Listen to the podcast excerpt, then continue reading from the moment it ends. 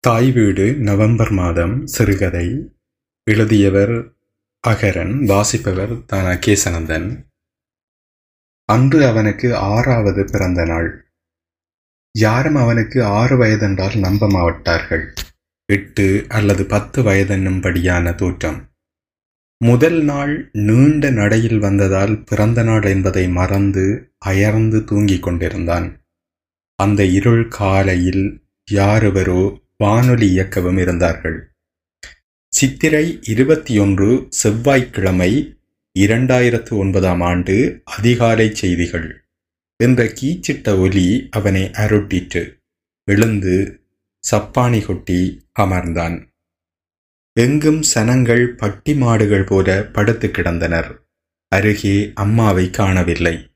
தங்கை பெருவிரலை வாய்க்குள் வைத்தபடி தூக்கத்தில் இருந்தாள் அவள் நெற்றியில் மூன்றாம் பிறையளவு கருப்பு பொட்டு கரைந்திருந்தது.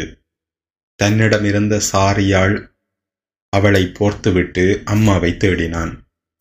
அவள் அந்த கிரவல் சாலையில் இருந்த மூன்று கற்களை எடுத்து அடுப்பாக்கி பூவரசு சுள்ளிகளை அதற்குள் போட்டு அடுப்பை மூட்டி சட்டி ஒன்றுக்குள் தண்ணீர் கொதிக்க வைத்துவிட்டு குத்துக்கால் போட்டு அடுப்பை பார்த்தவாறு இருந்தாள். அவளின் முதுகில் அப்படியே தாவி அம்மா அண்டைக்கு என்ற பிறந்த நாளெல்லோ தன் இடப்பக்க கழுத்துக்குள்ளால் நீட்டியிருந்த அவன் முகத்தில் முத்தம் கொடுத்தாள். ராணி சோப்பின் வாசமும் மான் தளிரின் வாசமும் அவளிடமிருந்து வந்து அவனை நிறைத்தது. தம்பி நீ வளர்ந்துட்டாய். அம்மாவுக்கு முதுகு நோவுது. எலும்பு அம்மா எனக்கு புதுச்சட்டை தெரிவியா? ராசா இந்த முறை வேண்டாம். பார் எவ்வளவு சனம் ரோட்டோரத்தில் படுத்திருக்கிறோம் அடுத்த வருஷம் எல்லாத்துக்கும் சேர்த்து கொண்டாடுவோம். நான் பிள்ளைக்கு சர்க்கரை பாயாசம் செய்கிறேன். சனமெல்லாம் எழும்ப முதல் அங்க பார். அந்த புடிய மரத்தடியில் குழாய் கிணறு இருக்கு. இந்த கரியால பல்லு தீட்டிட்டு அங்கால பனை வெளிக்குள்ள கக்கா இருந்துட்டு முகம் கழுவிட்டு வாடா குட்டி. நாங்கள் வெயில் வர முதல் வேறு இடம் போகணும். அப்போது தங்கை சிணுங்கி அழும் சத்தம் கேட்டது. ஓடுடா ஓடு அவள் பயந்துட போறாள் தூக்கிட்டு வா. தனது மூன்று வயது தங்கையை தோளில் தூக்கியவாறு வந்தான். அவள் ஒரு கையில் பொம்மையும் மறுகையில் பெருவிரல் வாய்க்குள்ளும் இருந்தது. திரு திருவென முழித்தபடி பனி மூடிய சனத்தூக்கத்தை பார்த்தவள் தாயை கண்டதும் சிணுங்க ஆரம்பித்தாள். சீச்சி மூன்று வயது குமரி கை சூப்பரா எடுடா கையை என்றவாறு மகளை இரு கையால் வாரி எடுத்தாள். சீச்சி மூன்று வயது குமரி என்று தங்காவை அவன் சீண்டினான். அவள் மா என்று அழ ஆரம்பித்தாள். தாயின் நெஞ்சுச்சூடும் அடுப்பு வைக்கையும் அவள் உடலில் ஒட்டியிருந்தது. அது அவளுக்கு இதமாக போக மார்போடு புதைந்தாள். அம்மா நான் முகம் கழுவிட்டு ஓடி வாரன். நில்லு தம்பி தங்காக்கு பால் கொடுத்துட்டு தாரன் அவளையும் கூட்டிட்டு போய் முகம் கழுவிட்டு கூட்டி வாடா. அச்சா பிள்ளையல்லோ. சரி. அவள் அடுப்பருகே அப்படியே சம்மணக்கால் போட்டு அமர்ந்து மார்பகத்தை எடுத்து கொடுத்தாள். தங்கா குதப் குதப் என்ற சத்தத்துடன் பால் குடித்தாள். அவன் கரித்துண்டால் பல்லை தேய்த்து கொண்டு திரும்பினான். தாயின் மார்பின் மேற்பகுதி அடுப்பு வெளிச்சத்தில் தங்கம் போல் மின்னியது. சூரியனின் ஒரு துண்டு ஒளி எல்லா தடைகளையும் தாண்டி வந்து அதை பார்த்தது. கண்ணை மூடிக்கொண்டு பால் குடிக்கும் தங்காவை பார்த்தால் அவனுக்கு சிரிப்பு வந்தது. அவள் வாயின் ஓரமெங்கும் பால் வடங்கள் தெரிந்தது. அருகே நெருங்கி மூன்று வயது குமரி பால் குடிக்குதம்மா என்றான். சும்மா இரடா பிள்ளைக்கு சரியான பசி என்றாள். அவள் சினுங்கிக் கொண்டு முலையில் இருந்து வாயை எடுத்து தாயின் வயிற்றுக்குள் புதைத்து கொண்டாள். அந்த சூடு அவளுக்கு இதமாக இருந்தது. அண்ணனின் சீண்டலிலிருந்து அது மீட்டது. தங்கா அண்ணாவோட போய் முகம் கழுவிட்டு வாடா குட்டி என்றவாறு தன் மார்பை தாங்கி உள்ளே கொண்டே விட்டாள். தங்கா எலும்பு இந்த கையப்படி என்று கரிபடாத இடக்கையை நீட்டினான். பொம்மையோடு அவள் மீண்டும் பெருவிரல் சூப்பிக் கொண்டெழுந்தாள். அந்த பொம்மை கிளிநொச்சியில் சும்மா உணவகத்துக்கு அருகே இருந்த மணிக்கடையில் வேண்டியது. பூனை கண்களும் ரோஸ் கலரும் கன்னத்தில் குழி விழச் சிரித்து கொண்டே இருக்கும். அதன் கண்ணிமைகள் கருப்பு நிறத்தில் இருந்தது. அதை அசைக்கும்போது கண்ணை மூடி திறக்கும். அப்போது அது உயிர் உள்ள குழந்தையாக மாறிவிடும். தங்காவிற்கு அது தங்கையாகவும் மகளாகவும் ஒரே நேரத்தில் இருக்கவல்லது தங்கா உதை வச்சிட்டு வா. ம் மாட்டன். சரிடா. இன்று உன் பிறந்த நாளல்லோ அவள் கேட்பதெல்லாத்தையும் நீ செய். அழ வைக்காத. வேலைக்கு வந்துடணும் தம்பி. அங்கின நிற்காத இந்த ஆயிரம் சனத்துக்கும் ஒரு குழாய் கிணறு தான் சனம் மொய்க்க வெளிக்கிட்டா உங்களை தேடுறது கஷ்டம். ஓம் அம்மா. தங்காவின் கையை இடது கையிலும் வலது கையில் அப்போதுதான் விழுந்து முளைத்து வந்த பற்களை கரிக்கட்டையால் கருப்பாக்கியவாறு புளிய மரத்தை நோக்கி நடந்தான்.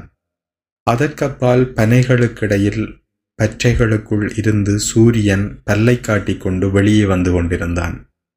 எங்கோ தூரத்தில் குண்டு சத்தங்கள் பறவைகள் காலையை கண்டது போல கரைய ஆரம்பித்திருந்தது.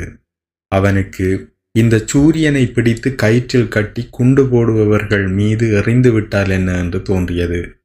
பிறகு எல்லாம் இருட்டாகிவிடுமே என்ற பயமும் ஒரு சேர வந்தது. அதனால் சூரியனை விட்டுவிட்டு கக்கூஸ் இருக்க இடம் தேடினான். தங்கா குழாய் கிணற்றடியில இரு அண்ணா இதோ வந்துடுவேன் நானும் நானும்.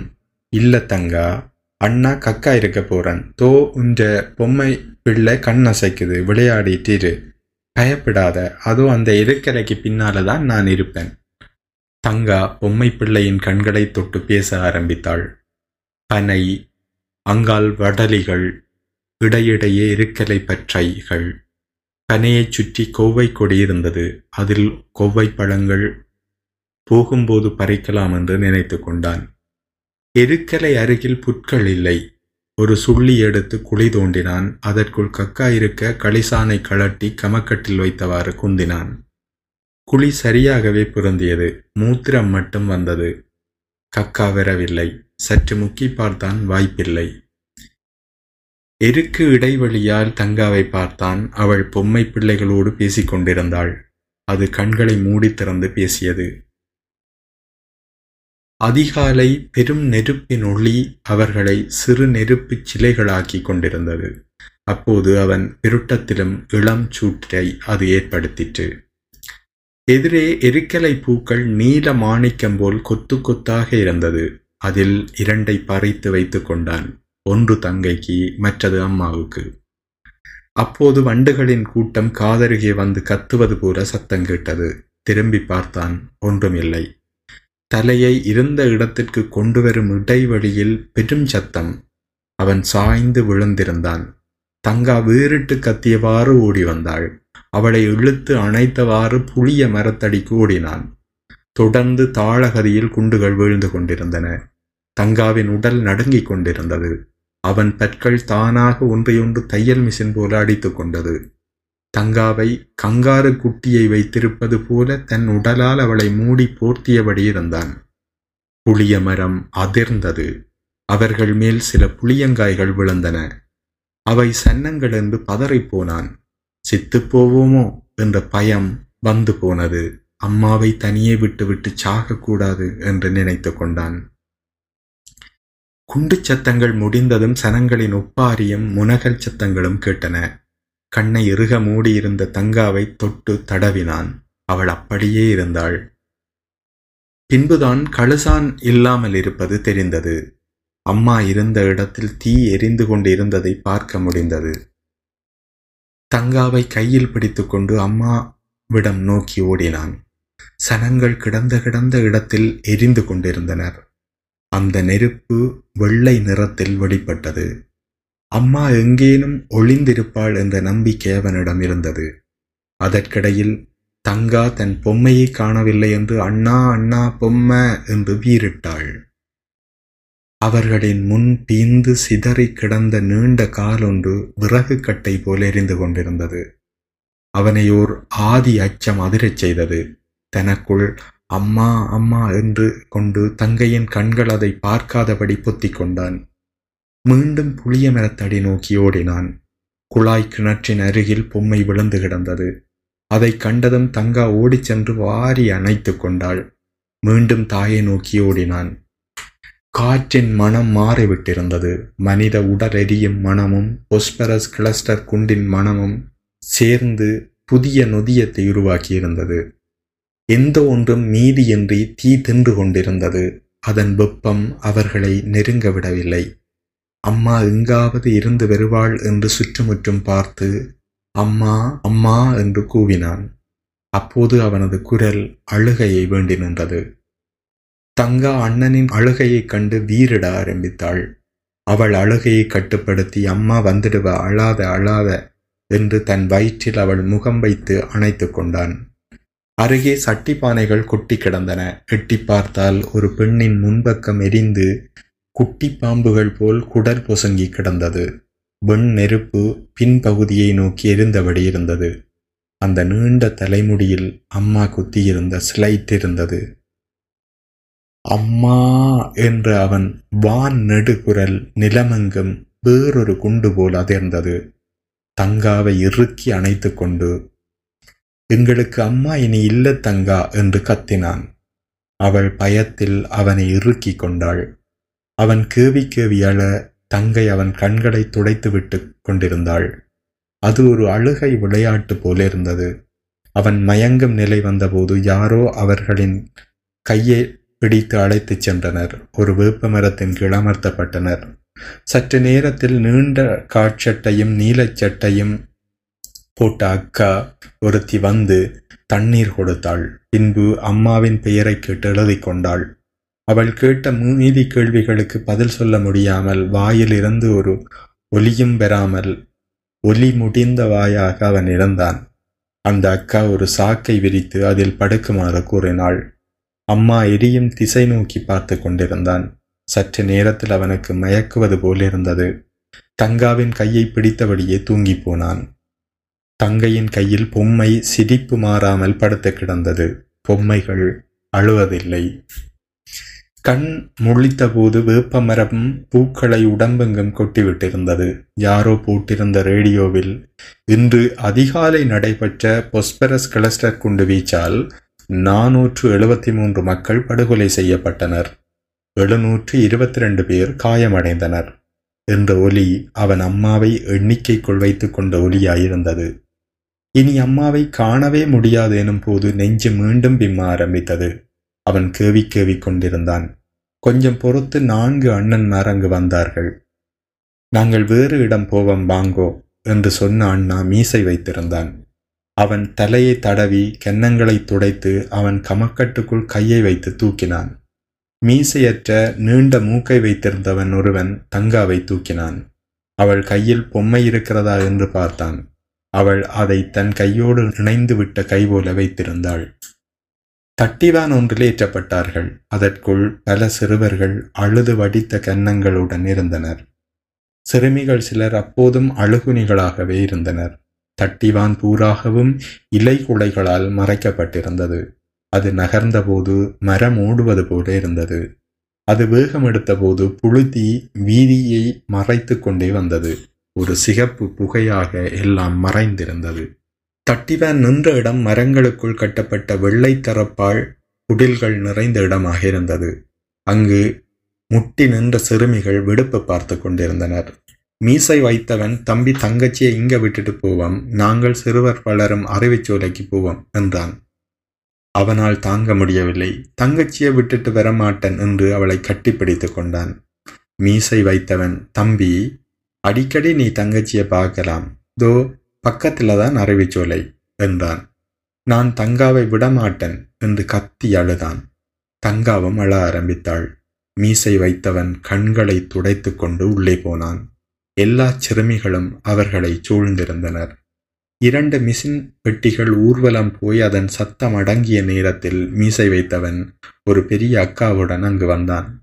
அவள் இருவரையும் அணைத்து முத்தமிட்டாள். பிறகு கண்ணீரை துடைத்துவிட்டு உள்ளே அழைத்து போனாள். தம்பி தங்கச்சியை நான் பார்த்து கொள்ளுவேன். இங்க பாரு. நீ அடிக்கடி வந்து பார்க்கலாம். இங்கு செஞ்சோலை பெண் பிள்ளைகள் மட்டும்தான் நிற்கலாம். அறைவு சோலையில் உன்னை போல தம்பியால் இருப்பினம். அது அருகேதான் இருக்கு. நான் உன்ற தங்கச்சியை பக்குவமா பார்ப்பேன். என்ற தம்பியல்லோ சொல்ல கேளடா என்றாள். அவள் அவன் அம்மாவைப் போலவே வாயசைத்து பேசினாள். அவளை கட்டியணைக்க விருப்பப்பட்டான். அருகே சுற்றி நின்ற சிறுமிகளின் நெருக்கம் அவனை விடவில்லை. தங்கையின் கையில் இருந்த பொம்மையை ஒரு சின்ன பெண் பற்றி இழுத்தாள். அவள் விடவே இல்லை. அங்கு உள்ள சிறுமிகள் எல்லோரும் கூடி அந்த பொம்மையை பார்த்தபடி இருந்தனர். அந்த அக்கா தன் மேல் சட்டையால் அவன் முகத்தை துடைத்து நீ போய் வா தம்பி. இவ்வளவு தங்கைகளோடு உன் தங்கச்சி இருப்பாள் என்றாள். அந்த அக்காவின் பந்தமான பேச்சை கேட்டு தலையாட்டினான். மீசைக்கார அண்ணன் வந்து கைப்பற்றி அழைத்துச் சென்றான். சற்று தூரம் சென்றதும் கையை விடுத்துக் கொண்டு ஓடி வந்தான். அந்த அக்காவின் இடுப்பில் பார்த்து கொண்டிருந்த தங்காவை அணைத்து முத்தமிட்டான். அண்ணா வருவன் அண்ணா வருவன் என்று விட்டு போனான். அங்கிருந்த அக்கா மறுபக்கம் பார்த்தவாறு இருந்தாள். அன்றுதான் தன் அண்ணனை தங்கா கடைசியாக பார்த்தாள். பதிமூன்று ஆண்டுகள். வவுனியா கோவிட்குளம் சிவன் கோவில் வீதியில் சிறுமிகள் காப்பகமான அருளகம் இருக்கிறது. அதன் கதவை திறந்தபடி வெள்ளை வெளியேறென்ற சீரோடு இருக்கும் பள்ளியுடையில் பதினாறு வயது பால் நகையுறுத்தி வெளியேறி சாலையை கடந்து பஸ் தரிப்பிடம் நோக்கி சென்று கொண்டிருந்தாள். அவள் முதுகில் தொங்கியிருந்த நீல நிறப்பை திறந்திருந்தது. அதை அவள் கவனிக்கவில்லை. அதற்குள் இருந்த சிறு பிள்ளைகளின் விளையாட்டு பொம்மை ஒன்று கீழே விழுந்தது. அந்த காட்சியை பார்த்ததும் எனக்கு சிரிப்பாக இருந்தது. இந்த பெரிய பிள்ளை பொம்மைகளுடன் திரிகிறாள் என்று நினைத்தபடி ஏ பிள்ளை தங்கச்சி இதோ பொம்மை விழுந்துட்டது என்று கூவினேன். இருபக்கமும் எண்ணெய் தடவி பின்னி சிவப்பு ரிபனால் மடித்து கட்டிய ஜடையும் சிவப்பில் வெள்ளைக்கோடு போட்டிருந்த டையும் சேர்த்து திரும்பியது. இரட்டை ஜடைகளும் அட்டைகள் போல் மின்னின. என் சிரிப்பை கண்டுகொள்ளாமல் பொம்மையை அவுக்க இழுத்தெடுத்தாள் முதுகுப்பையை திருப்பி முன் கொண்டு வந்து அதற்குள் பொம்மையை வைத்துவிட்டு நடக்க ஆரம்பித்த பின்னர் ஏதோ மறந்தவளாக என்னை அப்போதுதான் பார்த்து நன்றி என்றாள். உதடுகள் முடியும் இடத்தில் முடிச்சு போல சிரிப்பு இருந்தது. நானும் பேருந்தில் ஏற அவளுடன் காத்திருந்தேன். அதில் பயணப்படும்போது தான் பேச்சு கொடுத்தேன். அண்ணாவை எங்கு தேடியும் இல்லை. ஆனால் அவன் ஒரு நாள் வருவான். என்றவாறு அவள் தன் இருப்பிடம் வந்தபோது இறங்கிச் சென்றாள். பொம்மை உள்ளே பக்குவமாக நீலப்பையால் மூடப்பட்டிருந்தது. அவள் அம்மா எரிந்தது போலவோ அண்ணா மறைந்தது போலவோ அவளோடிருக்கும் பொம்மையை யாரும் எதுவும் செய்திட முடியாது. பொம்மைகளை யாரும் வெறுப்பதில்லை. தங்காவின் ஆயுட்காலம் முடிந்தும் நானூறு ஆண்டுகளுக்கு அந்த பொம்மை வாழும். அதுவரை மண் கூட அதை தின்ன முடியாது. நன்றி.